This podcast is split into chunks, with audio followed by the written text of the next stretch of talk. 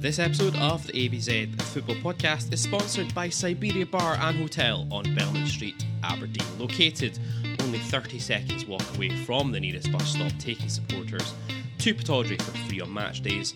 Siberia Bar and Hotel is open seven days a week, all year round, and get fired in with our exclusive discounts. Head to the bar and quote the phrase A B Z Pod, that's A B Z Pod, for a three pounds pint of Foster's, four pounds for a pint of Moretti or dark fruits, or five pounds for a pint of Fierce or a Daiquiri any day of the week, including match days. Come on, you Reds. Oh, great slight of foot there.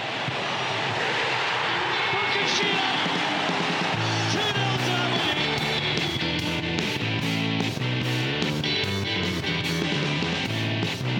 It is Madison!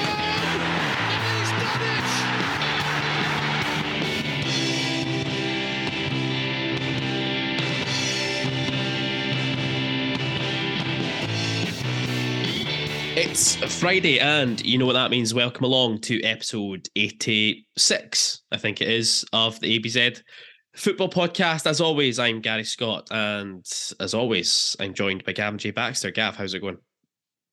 Checking in with the Gavin J. Baxter monitoring board. Thumbs up here. Thumbs up. Excellent. What a week it's been, eh, Gav? What a week it has been. And it's not even finished yet. Definitely not. So we're here to quickly run us through a preview for tomorrow's El Sacchio, loser leaves town, Hibernian versus Aberdeen. Or will they? Or will they? Who knows? At Easter Road, three o'clock kickoff in the capital, the third meeting of the season between the teams.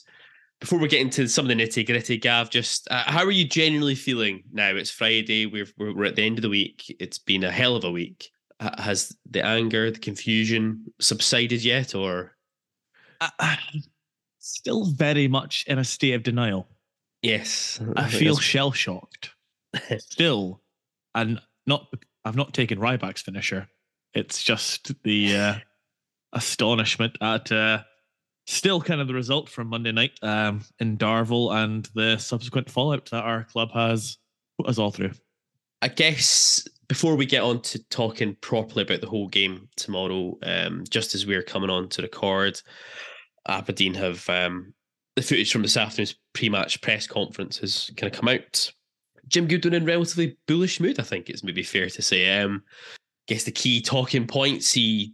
says it was the easy option for the board to sack him. Um, the simple thing for him to do would be to quit, but he insists he's not going to walk away from anything. Of course not. Why would you when you've got a severance package to tally up? Um, he believes the board have made a courageous decision by giving him more time. He knows he's got a lot of making up to do to them and, more importantly, the fans. Uh, when he was questioned or pushed about what he took the immediate response line in the in, in the last sentence of the statement that came out from Dave Cormack on Wednesday night, whether that meant that tomorrow's win or bust for him, Goodwin said that it can be interpreted anyway, however anyone wants, and he'll just be taking it game by game, which it sounds like is what the club are doing anyway, so fair enough. Um, rumours and suggestions that he's lost the dressing room couldn't be further from the truth, and he admits that he made a mistake in not playing Graeme Shinnie in the game against Darvel on Monday night and said there'd be no team selection errors this week. Well, we will wait and see on that one. So I guess he's always going to play today with a straight bat, isn't he? I imagine nothing of any real note in there, I don't think. That all sounds like pretty standard fare. Um, the Graeme Shinnie comment about not recognising that it was, well, that he did recognise that it was an error not to, to pick Shinnie. Okay. He was on the bench. Yeah, I know. Could have brought him on. I know. But uh, leaving that uh, to one side. Yeah, I mean, at least, I mean, Jim Goodwin, you know, his, his, um, reputation has taken a battering. Um, it only takes a little bit step further if we actually go ahead and sack him. So, um, of course, he wants to stick around and try and make things work. And it's one hell of an uphill battle the guy's got on his hands. But I guess uh, one way to start would be a win at Easter Road. Absolutely. Uh, am I right in thinking, by the way, I, I, have I completely missed this? Did Cal Roberts come off the bench on Monday night? He did for the last ten minutes. Excellent. How did he do? Because obviously I didn't actually watch the game. I was um, otherwise... disposed. He got the ball, I think, roughly two or three times, tried to go past his man and failed. Okay, excellent. Again, possibly not the best situation to be bringing a guy who's been out injured that long into, but I guess, never mind. A man lacking in sharpness is how I would describe it. Okay, so let's get looking at Hibs, shall we? Or will we touch on will we touch on some of the rumours that are doing the rounds? Again, these are all just rumours. Uh, we don't know if they're true or not, obviously. Aha, uh, uh, you're talking about the rumour and innuendo. Rumour and innuendo, yes, yes, absolutely. So, you know, we've had a lot of chat now since Wednesday night about um, there potentially being players out of our first team squad who have been advised that they can find new clubs. Uh, two in particular um, appear to be talked about the most, shall we say, and they appear to be Vinnie Bajowin and Jayden Richardson. Again, these are just rumours at this moment in time. We don't know. I suspect that we are still being linked heavily with um, oh, player's name completely escaped me now. Is it Jay Idzes Izdez from Go Ahead Eagles, a centre half? Still talk that we're looking to try and get a deal done for him, signing a pre-contract, which will cost us probably the best part of two hundred grand. We're still trying to get it done in this window, which is going to be three fifty. I guess if you put two and two together, is there an opportunity there for us to try and use Vinnie Bajowin as a make weight to make that deal happen now? But whether that is or isn't the case, what's your kind of just thought process about the idea about certain players being told they're surplus to requirements, especially if it is Vinnie and Jayden? These are guys who are still on relatively long-term contracts. It's uh, not the the greatest look for our recruitment department, certainly, and uh, the usage of these players, uh, the money we've sank into them. Uh, there's also speculation we've heard from um, throughout the month as well. That, you know, Dante Pulvar's and what's been told he's free to go. Maybe even a Marley Watkins as well. Um, if I was to take the two players individually, Jayden, I think, is, you know, a lot to do to become a top flight uh, Scottish footballer. Um, he is clearly very much out of the picture. Um, McCrory's first choice right back, and then when we had to move McCrory inside, Matty Kennedy played there. So if we can in some way recoup things and maybe just, I guess, I guess it is just kind of giving up on the on the Jayden Richardson experiment, then I'm not entirely adverse to it. Um, when it comes to Bajowin, and I know there's lots of fans out there that think he's been maybe harshly treated, been uh, not given ample opportunity recently, but it's a lot of things about Bajowin that I struggle with. Um, since he's come in after that first month, he just seems to be more interested in getting involved in scraps and being on the ground and winning free kicks and not really digging in for the team. Unfortunate. I think there's a player in there for sure. But again, if it works in our favour to move him on, and if that works to go about strengthening our defence, again, I'm not adverse to it.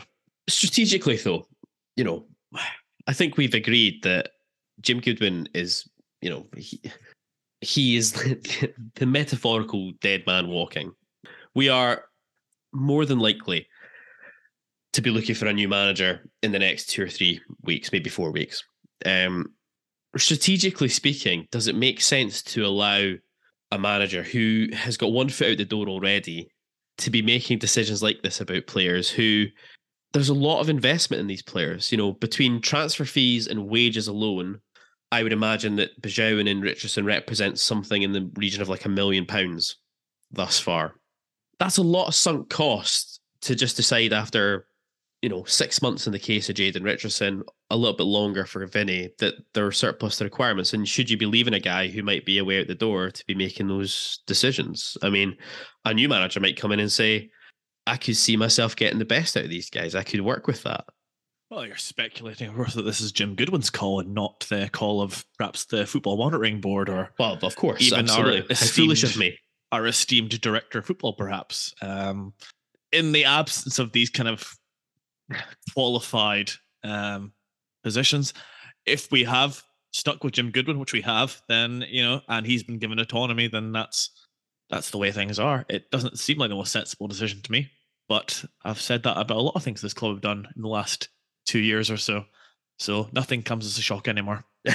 One of the other things as well that's come out in the last couple of days is this idea that the senior players who were contacted by Cormac, you know, that apparently gave their backing to the manager, uh, appeared to indicate to Cormac that whilst they may be quite like the Jim, um, there may be a bit of concern or confusion around some of his tactical decision making uh, process and some of the, the, the team selection choices he's made.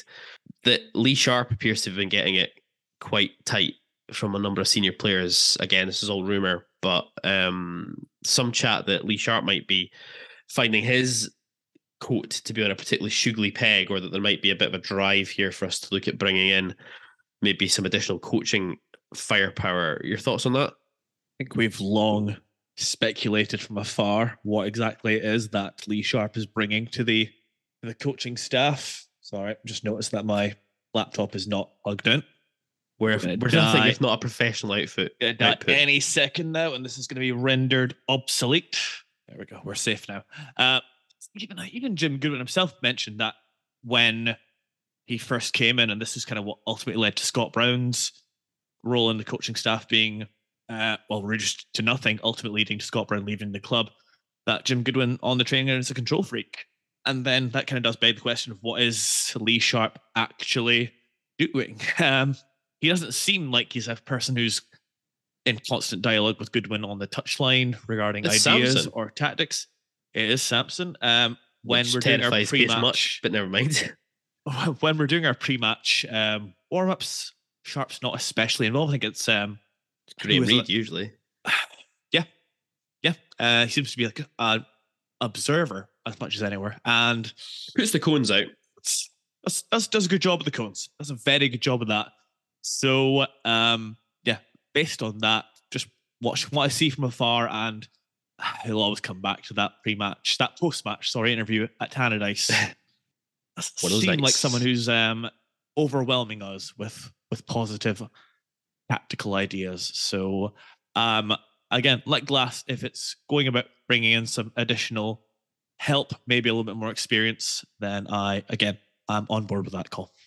It's quite funny, isn't it? It's where we appear to now be in exactly the same situation we were in a year ago, where we're, our football monitoring board this time are apparently recommending we should bring in some form of experience to the, help support the manager. Anyway, um, let's... Oh, one more thing, because uh, this just did interest me, and I, I was intrigued to get your view on this, Gav. Um, because somebody flagged up to me today on Twitter. I hadn't actually seen it, because it was from a post a couple of nights ago. Um, someone had commented on a further comment from an original post we'd made, which um, was asking why the negativity on Stephen Gunn. He gets deals across the line. Well, that's we need to be seen about that, because how many of the transfer windows now recently have we not been getting deals across the line? But anyway, he sorts contracts out on bequest of the manager slash scout and chairman. No actual football decision making. Curiously, that tweet was liked by Lewis Gunn, who is Stephen Gunn's brother.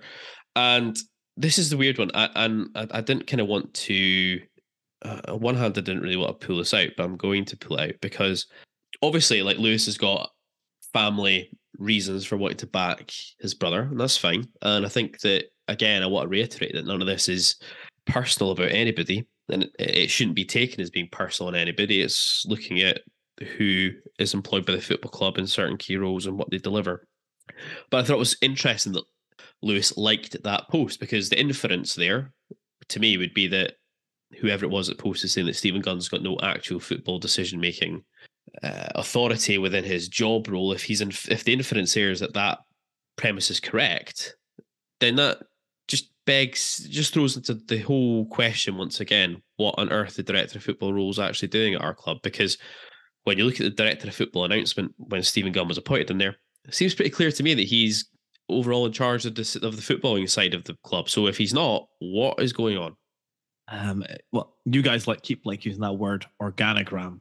Organogram, yes. And when we did come up with our Brave New World structure, yes, Stephen Gunn was very clearly identified as being the head of the footballing table.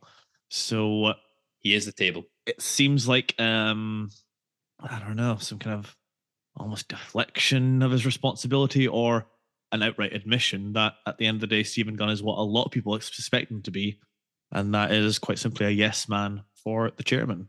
Yeah. And being used as a kind of administrator to do, to do deals and get contracts signed and all that kind of stuff. And that's that, if that's what he was doing before, that's fine. That's okay. You need people to be doing that in the club. That's fine. I, I I'm not saying that we don't need that, but that sort of idea runs completely contrary to what we're told his job is. And this goes back to what we've seen this week, where the Football Monitoring Board has now been convened to apparently monitor the footballing side of the business, which, to my knowledge, until Wednesday night, should have fallen underneath the remit of Stephen Gunn. The whole thing's just a shit show. Let's not try and pretend otherwise. But I feel that I don't want to necessarily go down that road all over again. I'm sure we're going to come back to it again, unless you've got something you want to add to that right now, Gav. Uh, no, I was just going to say, we somehow managed to get contracts over the line before we decided to hand someone the role of director of football and presumably the wage that goes along with it. Oh, exactly, because he was football operations manager or administrator or whatever his job title was before. So he was doing that anyway. Um, anywho. We had absolutely no issue getting Ronnie Hernandez over the line. No, we smashed that one. Anyway, um, let's look at Saturday at Easter Road. Jesus Christ, what a tale for the tape this one is. Um, both teams in what you might consider to be horrendous form. Um, Hibs may be slightly better than us um, at this moment in time. They are currently two wins out of their last five in the league. Uh, we, of course, one win in our last five. Hibs coming off a three nil defeat at home to Hearts in the Scottish Cup last weekend. Uh, we won't talk about what happened with us on Monday. In terms of the head-to-head this season, one win apiece. Um, obviously, our first trip to Easter Road this season marred by the decision to send Liam Scales off before half time and then our capitulation in the second half thereafter, which might very well have been one of the very first warning sign moments this season about where we were under Jim Goodwin, and then a four one win for Aberdeen in the fantastically enjoyable V A R evening at Pittodrie on a Friday night just before the World Cup. So, which in itself will have served as one of many warnings for the Hybees about Lee Johnson. Yeah, definitely. Just looking at the tail of the tape, the last ten meetings, five wins for Aberdeen, four wins for Hibs, so only one draw in there, twelve goals for Aberdeen to ten for Hibs, which seems very low considering the uh, number of goals that have been scored this season alone. And then three clean sheets apiece. Hibs have won three of their last four home games against us, Mm-hmm. which was as many as they had in their previous nineteen, which is pretty shocking. Aberdeen have lost each of their last five away league games, which is the longest run since December twenty ten, a run of six, a streak that they ended by winning at Hibs by two goals to one. And Kevin Nisbet scored all five of Hibs' goals across their last two league games after his return from injury. So we'll get into some more data in a minute or two. It's going to be quite an interesting one, this one, because obviously Hibs now, Hibs have got some real, well, Hibs have got challenges, full stop, but they've got some real issues now around personnel, having accepted an offer this week from Watford for Ryan Porteous. He's not been at training all week. And then, interestingly, Kevin Nisbet, transfer offer accepted from Millwall, but again, in the kind of hour or two before we've come on to record, that deal apparently is off because Kevin Nisbet's decided he doesn't want to move to Millwall. Um... So whether he'll be back in the Hibs lineup on Saturday probably remains to be seen, because he's again not been at training for the last couple of days. It, when Nisbet does go, they are stretched big time in terms of attacking options, because the boy Melkerson's already been loaned out to Sparta Rotterdam and Kuharevych is injured. He's not going to be around. At the back, Hibs have got a big problem as well. Porteous is away. Rocky Bushiri is injured. He's out for the next three months at least. So it's going to be interesting to see what sort of lineup Hibs are able to put on the pitch before we talk about anything else, I guess. Yeah, I mean, I was going to say as well, Martin Boyle's out for the season. Um, yeah. So even less attacking options. Uh, to the best of my knowledge, Paul Hanlon is available. So major problems at the back for Hibs. um, yeah, they might have even less defensive options than we do. And that's quite spectacular in many ways. You're probably at Darren McGregor. Oofed. Um, Oofed. That might be about it, I think. Oh no! Oh no! Those poor guys. Um, I I'm very curious about this game. I'm intrigued to see how it's possible for two teams to lose one game of football. Yeah, I, I have a feeling we'll both feel like an ineligible player. I mean, the, the thing for Aberdeen is we don't really have those concerns, so you'd expect it to be as strong an outfit as we possibly can. Out at Easter Road, I suspect we stick with the four two three one. I know you're laughing when I've just said the strongest possible outfit we can. I suspect it'll look very similar to what we were playing probably against Rangers at, in at the League Cup semi-final, I would imagine. Strongest team with us is all a, a very relative term. Yeah, I mean, I this is the thing with the way our team is shaped up and the makeup of the squad. It doesn't really matter how horrendously out of form our two centre-backs are, for example, because we don't have anyone else. Unless something changes in the next twelve hours, twenty-four hours. Yeah, and that even if that were to happen, I can't see someone being signed post four o'clock on Friday and then being thrown into the team uh, on Saturday. I think that would be quite unusual.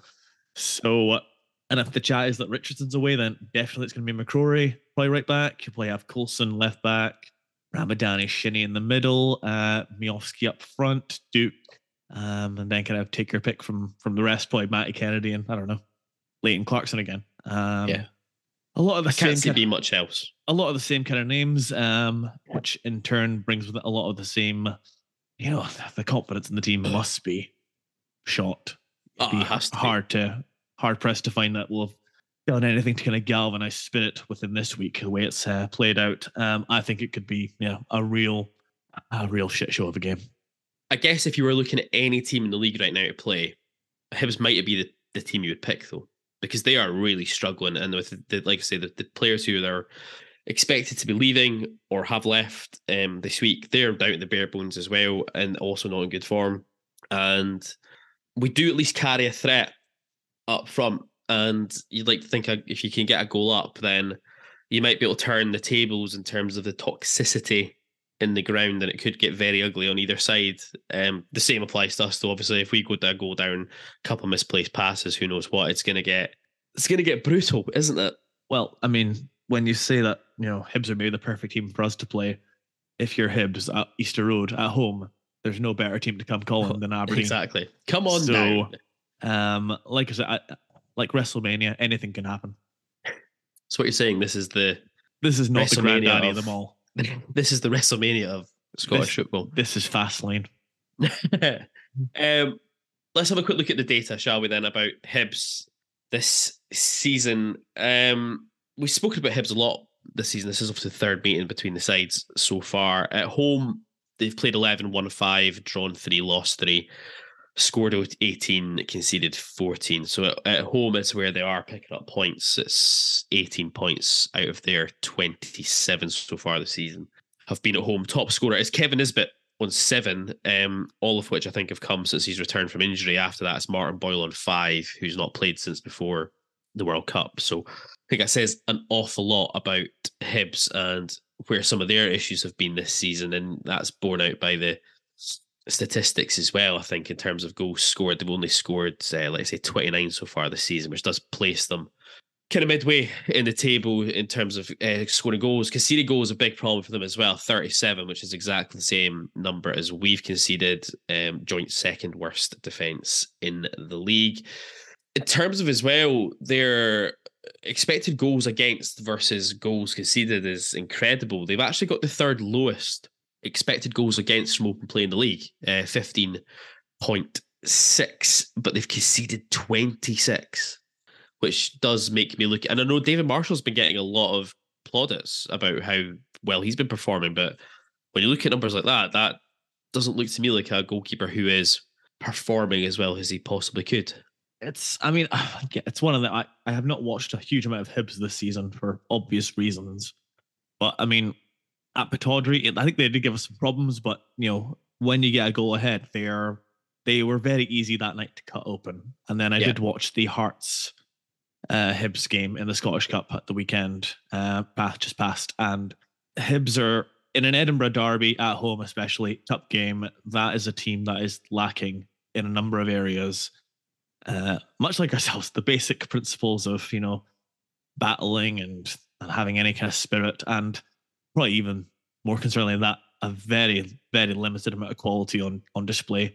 Um, McGeady looked a little bit more like you know Aidan McGeady that you, we remember, but I think if you kind of go about preventing him from playing, I don't think Hibs have got a huge amount more. And then yeah, at the back we saw got four good goals against them. Um, it does seem strange, yeah, because David Marshall has been getting a lot of credit, but yeah, maybe this is just another sign that the data doesn't uh, tell you all it all it needs to. Exactly. In terms of the way they play as well, it's it's quite interesting to look at. That the third highest uh, team in terms of the, the the time they take in possession, uh, seven point eight five seconds per sequence, just places them in behind Celtic and Rangers. On a passes per sequence basis, they're up in the top four as well, two point eight nine direct speed, they get the ball at the park relatively quickly. one point seven eight places them third in the league table from that metric.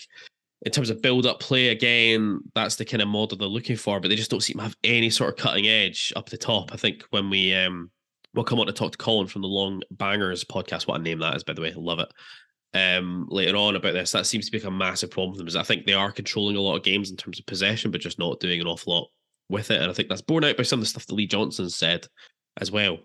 These modern football teams with their modern managers, with their modern possession stats. Who do they think they are? And also, I think there's been a little chat um, online about them and being in a similar situation to us, with players being either told they're free to go, or, you know, they're they're welcome to go, about finding new players. I think I've seen Joe Newell's name and one other whose name escapes me right now. So I think there's also players... Chris you know, Cadden, maybe. Cadden, that's it. Um, yeah. So I think there's players looking for an exit strategy out of there, and seems like it's a pretty tough time to be a Hibby right now. Yeah, I mean, it just goes out to say, I mean, they've got the third highest average possession stats in the league. fifty-six point four percent is their possession stat on the average across the season. That's just in behind Celtic and Rangers, quite a bit above us, in fairness, uh, about seven percent above our average. So yeah, it, it just bears out everything we're hearing about Hibs so far this season. In terms of their pressing, Uh, P P D A of ten point four, which also places them as being the third most pressing side in the league, behind Celtic and Rangers as well. So it's kind of interesting to look at all this and kind of try and figure out exactly where things are going wrong for Hibs this season. It just looks as though they just simply don't have a proper cutting edge up top. They seem to be dominating games from a possession perspective, doing a lot of things right in terms of the press, et cetera. But holy shit, their stats and their game management is... fucking horrendous. I watched a bit of Hearts Hibs at the weekend, and I saw a lot of people saying Hibs played well, and I was like, they really didn't. Like, they played right into Hearts' hand. And when Tony Sibic can run sixty yards and then chip your goalkeeper when his team are down to ten men, I think you've got some real fundamental issues. And can we just talk about Harry McCurdy's haircut? I admire it. I admire like that. It? He, I admire that he's making uh, a tribute to the Hibs golden era. That would have been not out of place amongst, you know, O'Connor and Reardon and Sproul Scott and Scott Brown and Kevin Thompson and all those kind of guys back in the yeah. in the mid early two thousands. Absolutely. Anyway, um, he is fucking he is fucking terrible. Thanks, Gav. Jinxed it. Lovely stuff. Anyway, as we just touched on earlier on, again, you know, we don't watch an awful lot of Hibs. Why would we? Um, it's not in our wheelhouse. Let's be honest. Um, but in order to get the lowdown on exactly what is going on at Hibs and have a good old fucking laugh at each other, we spoke with Colin from the Long Bangers podcast. Colin from the Long Bangers podcast. Welcome to the A B Z. How's it going, mate? I'm good, thanks. Hi, thanks for asking me on. How are you? Not a problem. Um, I'm in a state of bewilderment slash hilarity because, as we just spoke about before we came on, um, we're about twenty minutes after Aberdeen have just announced their statement um, confirming that Jim Goodwin's going to be in the dugout on Saturday. So um, that's interesting. Is this the first game of football, you think, in existence where both teams are willing, both sets of supporters, sorry, are willing their teams to lose? Oh, it, it, must, be, it must be up there. I've got to say, I, I don't know where I stand on it, like, with our point of view. Um, just like, we, we've, we've hired and fired that many over the last few while. I, When I try and compare it with the Maloney one, they sacked them for, for less than what they've sacked, eh, not yeah. sacked, sorry, Johnson for, um, and said that, that they had no signs of improvement under Maloney. But there's not been any signs of improvement here, but yet he seems to be getting free rein on the squad to do what he wants at the moment as well. Yeah. And you think, holy shit, what's going on? So I, um, I'm surprised Goodwin's still there though, because he's had, it, it can't be, it must be nearly a year. I think I read February in that, that statement. It's February. Year, so. It's been February, and we were just talking about it as well. You know, Stephen Glass's predecessor was effectively sacked for less, got knocked out of the Scottish Cup by Motherwell. You know, I was going to um, ask that. I wasn't sure what uh, what the, the how bad the league position was and all that um, um, when Glass went. Yeah, so it's interesting, isn't it? Mm, it's nice. It that it's it's nice to have company. I know. In the shit I know. Show. And, do you know the thing is? I don't. I don't want us both sacking and managers at the same time, because then we would just have them all. All of them, the hundreds of C Ds that the, both clubs would no doubt get, get the same ones. They'd all be fighting. They'd all be just touting themselves to the highest bidder, and you guys would win that.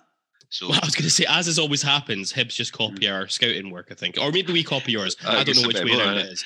It always um, seems like as soon as you've got an interest in a player, the, the guy, the journalist, I can't remember the, the guy. Scott Burns. Uh, aye, he just says Aberdeen are interested as well, and that fucks the whole thing. Absolutely, absolutely. Listen, let's just quickly get down to, we've only got a short period of time, so where, what do you think is, what's the what's the root cause issue about Hibs's travails? Not just this season, because like you guys have been, it feels like a turmoil now for at least the last two, possibly a bit more than that. And we're in the same. We've Aye. also got our reasons why we think that is, but w- where do you think the root cause issues are for?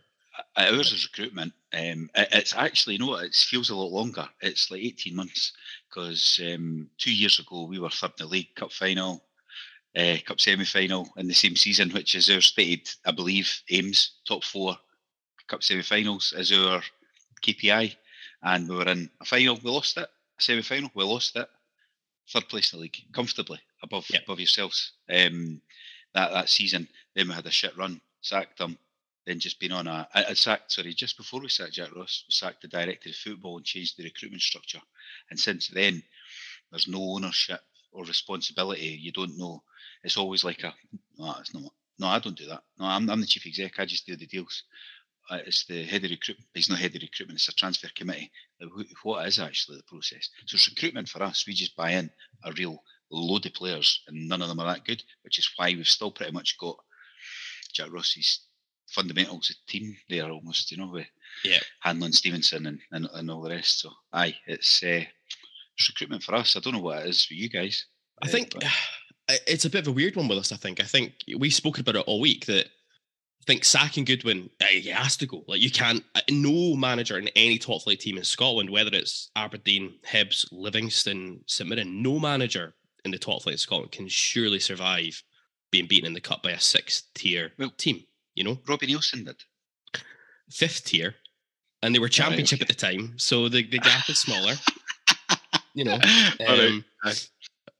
Straws clutching at, yes. Um, but, you know, that's my view, is that I don't think any manager in a top flight team can survive that defeat on Monday night. Like, that is arguably the worst result in Scottish football history.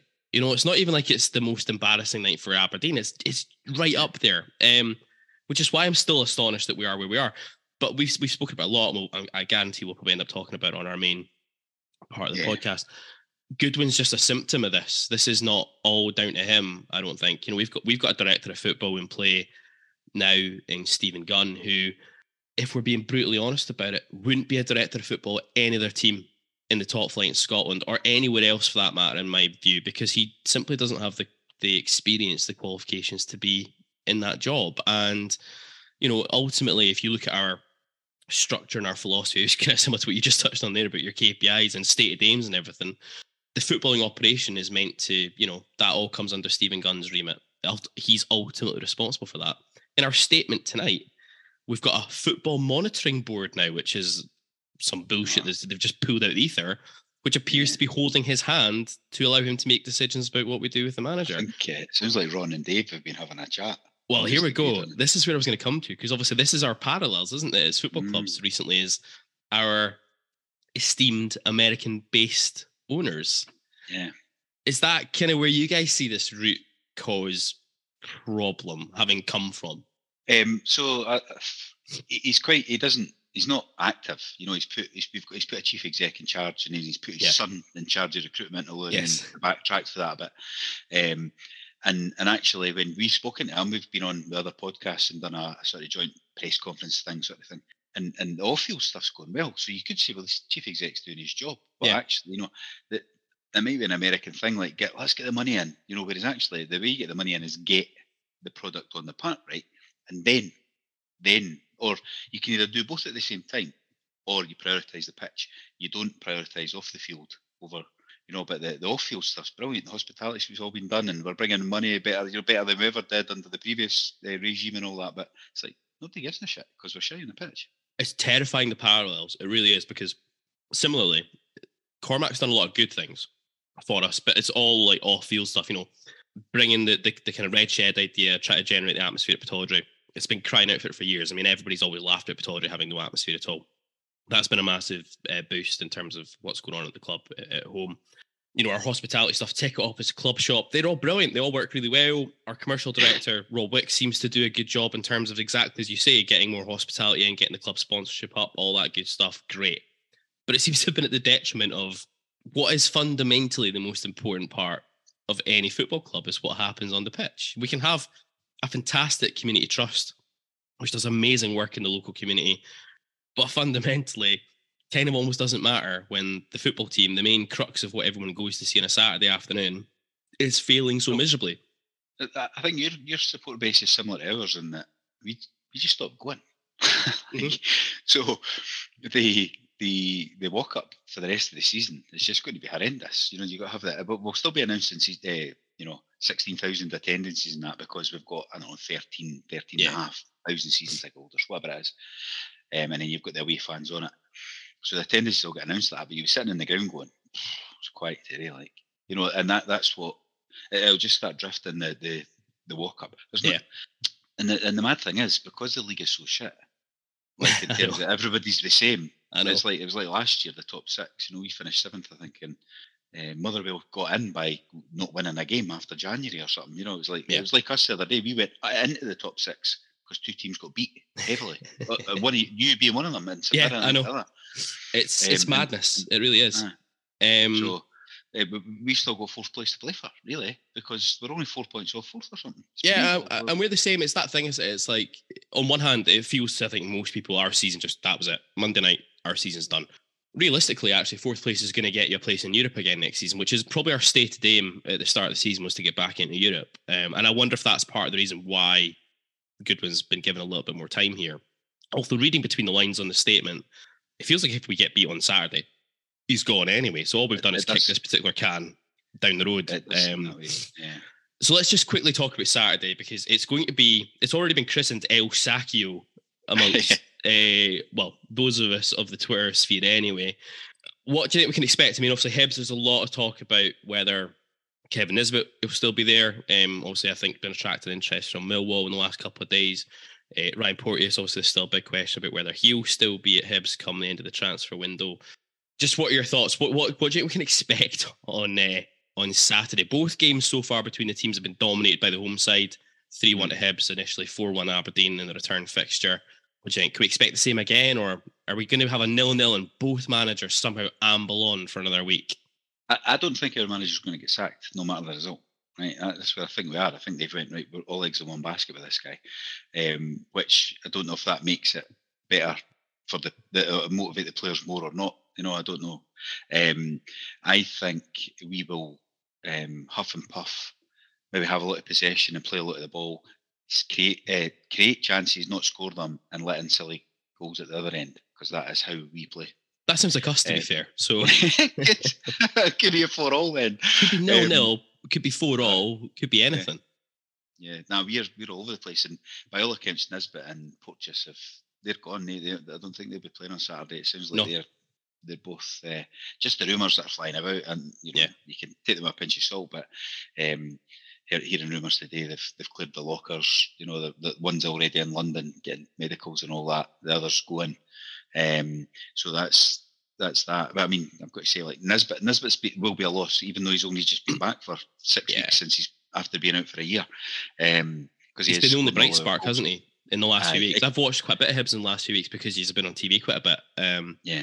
And Nisbet's yeah. been like the only thing keeping you guys going. It looks like absolutely. He scores all the goals. Um, two two Dundee United, three at Motherwell.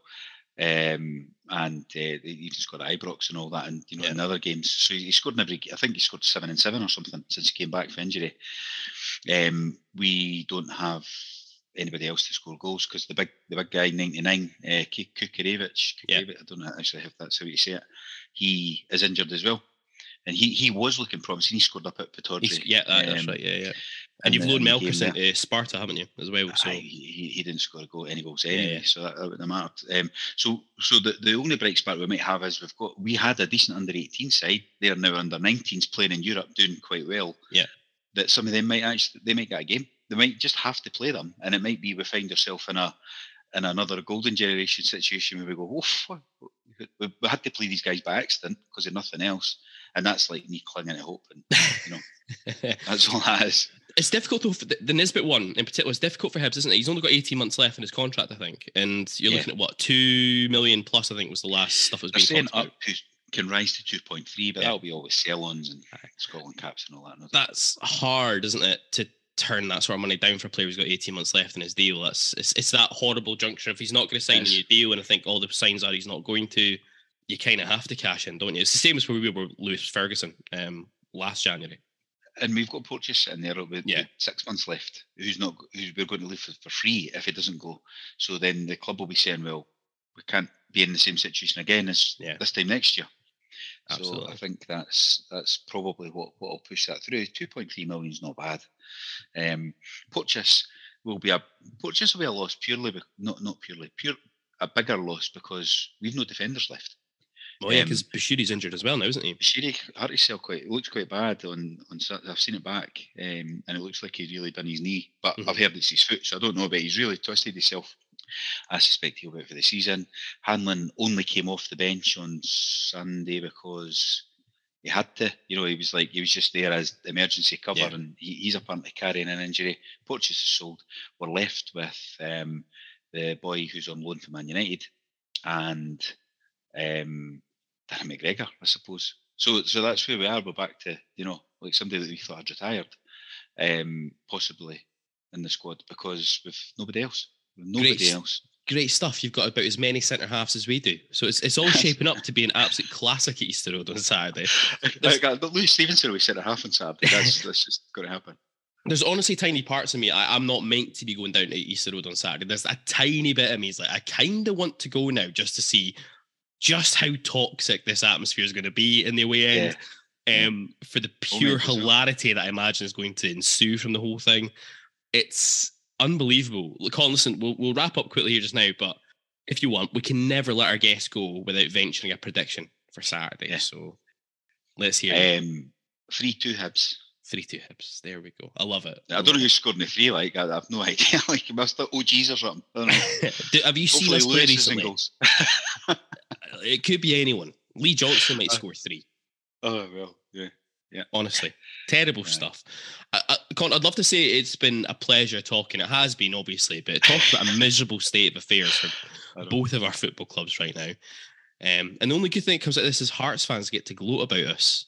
Bo- know, both of our clubs. It. They'll be loving it. Loving it. Yeah. Horrendous stuff. Listen, Colin from the Long Bangers podcast, thanks very much for joining us. Take care. See you on the other side. Cheers. So there we have it, Gav. That's our wee chat with Colin. That was depressing, it's fair yep. to say. Um, it's going to be fascinating. It really is. This is a game where I'm like, Sky should have just decided last minute, we'll pick this up and broadcast this live to the nation on free-to-air T V. I saw somebody as well at saying that If we could, if we could harness the energy of the booing at Easter Road at the weekend, we could power and heat the country for the next twelve months. And I suspect that would be very much the case. So, Gav, without any further ado, a prediction for El Sacchio. Loser leaves town. Who's packing up their bags and hitting the road? Until they come back the next week with a new gimmick. Um, I, I really have no idea. I genuinely do think this game could go any... Any of well, it could be any, anything. Any of any of three ways. I guess it could be anything. I think that the biggest, most decisive moment will be who scores first, if someone scores first, because um, we've got it pretty much nailed down. That if we concede first, that's it. Game yep. over. The referee might as well just take the ball back in and save us all the time and hassle. If we score first, I think they will. The home crowd will get on their backs. Presumably, by that point, Porteous will be away and not able to bulldog headlock any of our defenders in our penalty area and win a penalty off of it. So, uh, yeah, first goal is going to be decisive, uh, but I can't call who's going to win. Okay, I'm going to venture it. I'm going to say it's going to be nil-nil, and both teams will somehow stumble on. Aberdeen will decide that that was an immediate response because we kept a clean sheet and we got a point at a quote-unquote difficult venue, and we'll stumble on to Wednesday night um, ahead of the visit of St Mirren to Pittodrie for what could get extremely ugly if things don't pan out the way we would hope. So, I think that being said, Gav, that'll do us, I think, for just now, will it? For the time being, yeah. Excellent. Lovely stuff. We'll see you all next time around, episode eighty-seven, where yep. we'll review the game against Hibs at the weekend. We'll preview our double header. I think we'll do we'll preview both of them. This has been an intensive week and a bit for Gav and his editing skills. We'll see you next time. Stand free.